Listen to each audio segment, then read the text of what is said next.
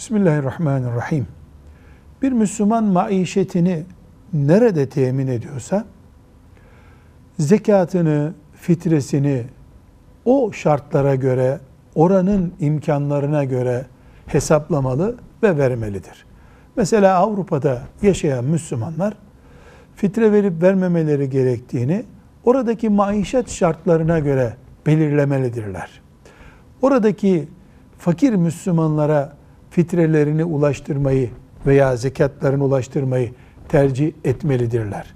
Bulamadıkları takdirde ikinci ülkelere de ulaştırsalar zekat ve fitre yerini bulmuş olur. Ama zekatta ve fitrede genel ölçümüz nerede yaşıyorsan, maişetini nerede temin ediyorsan oranın şartlarına, oranın girdilerine göre hesap yapman doğru olur. Velhamdülillahi Rabbil Alemin.